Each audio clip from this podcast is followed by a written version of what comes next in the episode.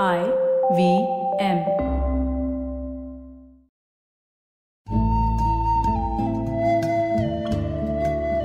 IVM के Hindi travel podcast टेढ़े मेढ़े रास्तों पर आपका स्वागत है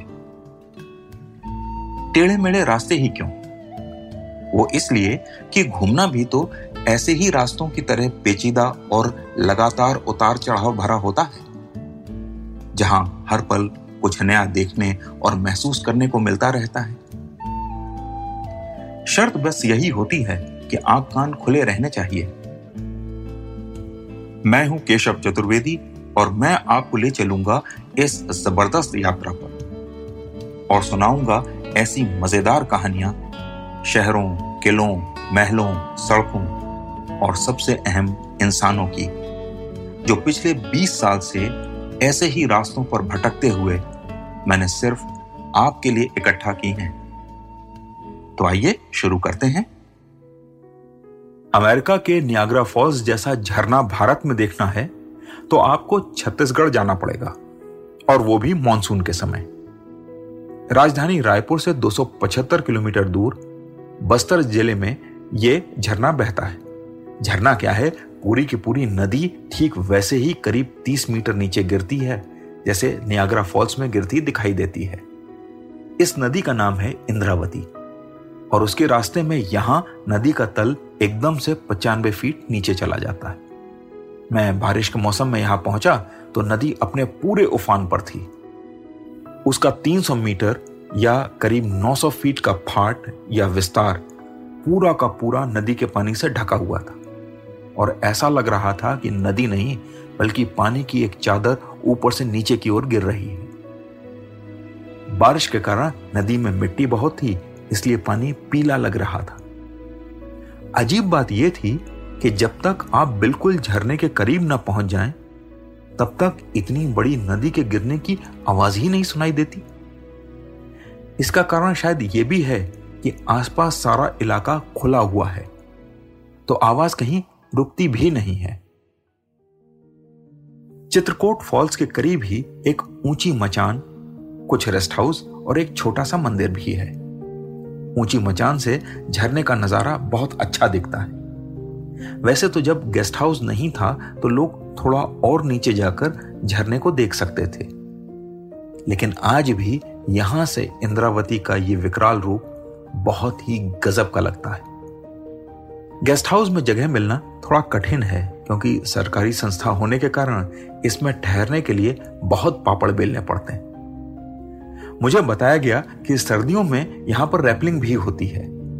यानी इंद्रावती नदी के किनारे जहाँ मैं खड़ा था, वहाँ से बिल्कुल नीचे, नदी के स्तर तक आप एक रस्सी के सहारे जा सकते हैं।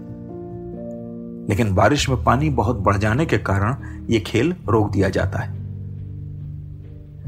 सर्दियों में यहाँ पानी बहुत कम हो जाता है। अगर आप सर्दियों की तस्वीरें देखें तो उसमें दिखाई देगा कि पानी बिल्कुल कांच की तरह साफ़ तो है, लेकिन उसका बहाव बहुत कम हो गया है। काफ़ी देर वहाँ का नज़ारा देखने के बाद मैं शिव मंदिर के आहते में बनी चाय की दुकान पर जाकर बैठ गया। मंदिर हाल ही में बना था और किसी व्यक्ति ने कुछ स्थानीय लोगों की आर्थिक मदद से उसे बनाया था। मंदिर के ऊपर काले रंग की शिवलिंग और बाकी सारा मंदिर गुलाबी रंग में रंगा हुआ था। अंदर भी सीमेंट, बेतरतीबी से इस्तेमाल हुआ था। वहाँ मौजूद लोगों से बातचीत शुरू की तो मैंने कहा, क्या ही अच्छा होता कि इतना पानी मिट्टी से भरा ना होकर साफ़ होता? मुझे नियाग्रा फॉल्स की याद आ रही थी, जहाँ झरने का पानी बिल्कुल साफ़ होता है। ऐसे में एक बूढ़े ने बताया कि कभी सर्दियों में भी चित्रकोट फॉल्स में काफ़ी पानी रहा करता था। वो बोला, सर्दियों में झरना तीन या चार भागों में बढ़ जाता था। इतना तो पानी नहीं होता था जितना इस समय है। फिर भी साफ़ पानी बड़ी मात्रा में गिरता रहता था। और उस समय बड़ी तादाद में लोग इसे देखने आते थे, क्योंकि सर्दियों में यह ज़्यादा सुंदर लगता था। फिर उसी आदमी ने बताया कि पिछले 20 साल से लगातार सर्दियों में बहाव बहुत कम हो गया है। और इसका कारण था इंद्रावती पर बना एक बाँध। यह सुनकर मुझे बहुत दुख हुआ। एक शानदार झरना एक बाँध के कारण अपने वैभव से वंचित हो चुका था। वहीं बैठे बैठे मैंने आसपास नज़र दौड़ाई तो देखा यहाँ आदिवासियों के गाँव बसे हुए थे। मैं उन गाँवों को देखने चला गया। और घूमते घूमते इंद्रावती नदी के पार इन्हीं आदिवासियों के घर देखे तो हैरानी हुई। मिट्टी के इतने सुंदर घर की आदिवासियों की कलात्मक समझ के लिए मन में आदर जाग गया। इन्हीं गाँवों के बीच मुझे अचानक एक पत्थर का बना प्राचीन मंदिर दिखाई दिया।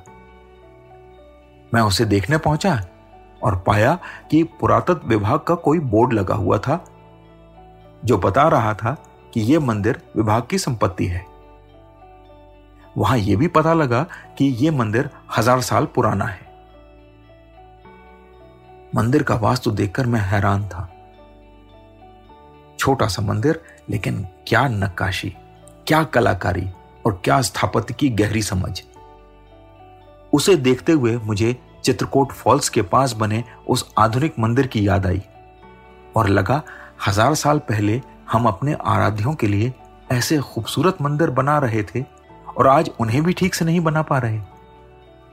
इससे बेहतर तो यहाँ के आदिवासियों को यह काम सौंप देना चाहिए था। वो मिट्टी से ही कहीं बेहतर मंदिर बना देते।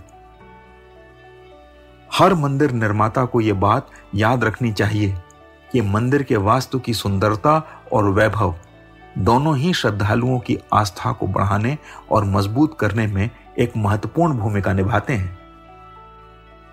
खैर, मैं उस मंदिर से वापस लौटा कि एक आखिरी बार चित्रकूट फॉल्स को देखकर वापस बस्तर की ओर चल पड़ूं।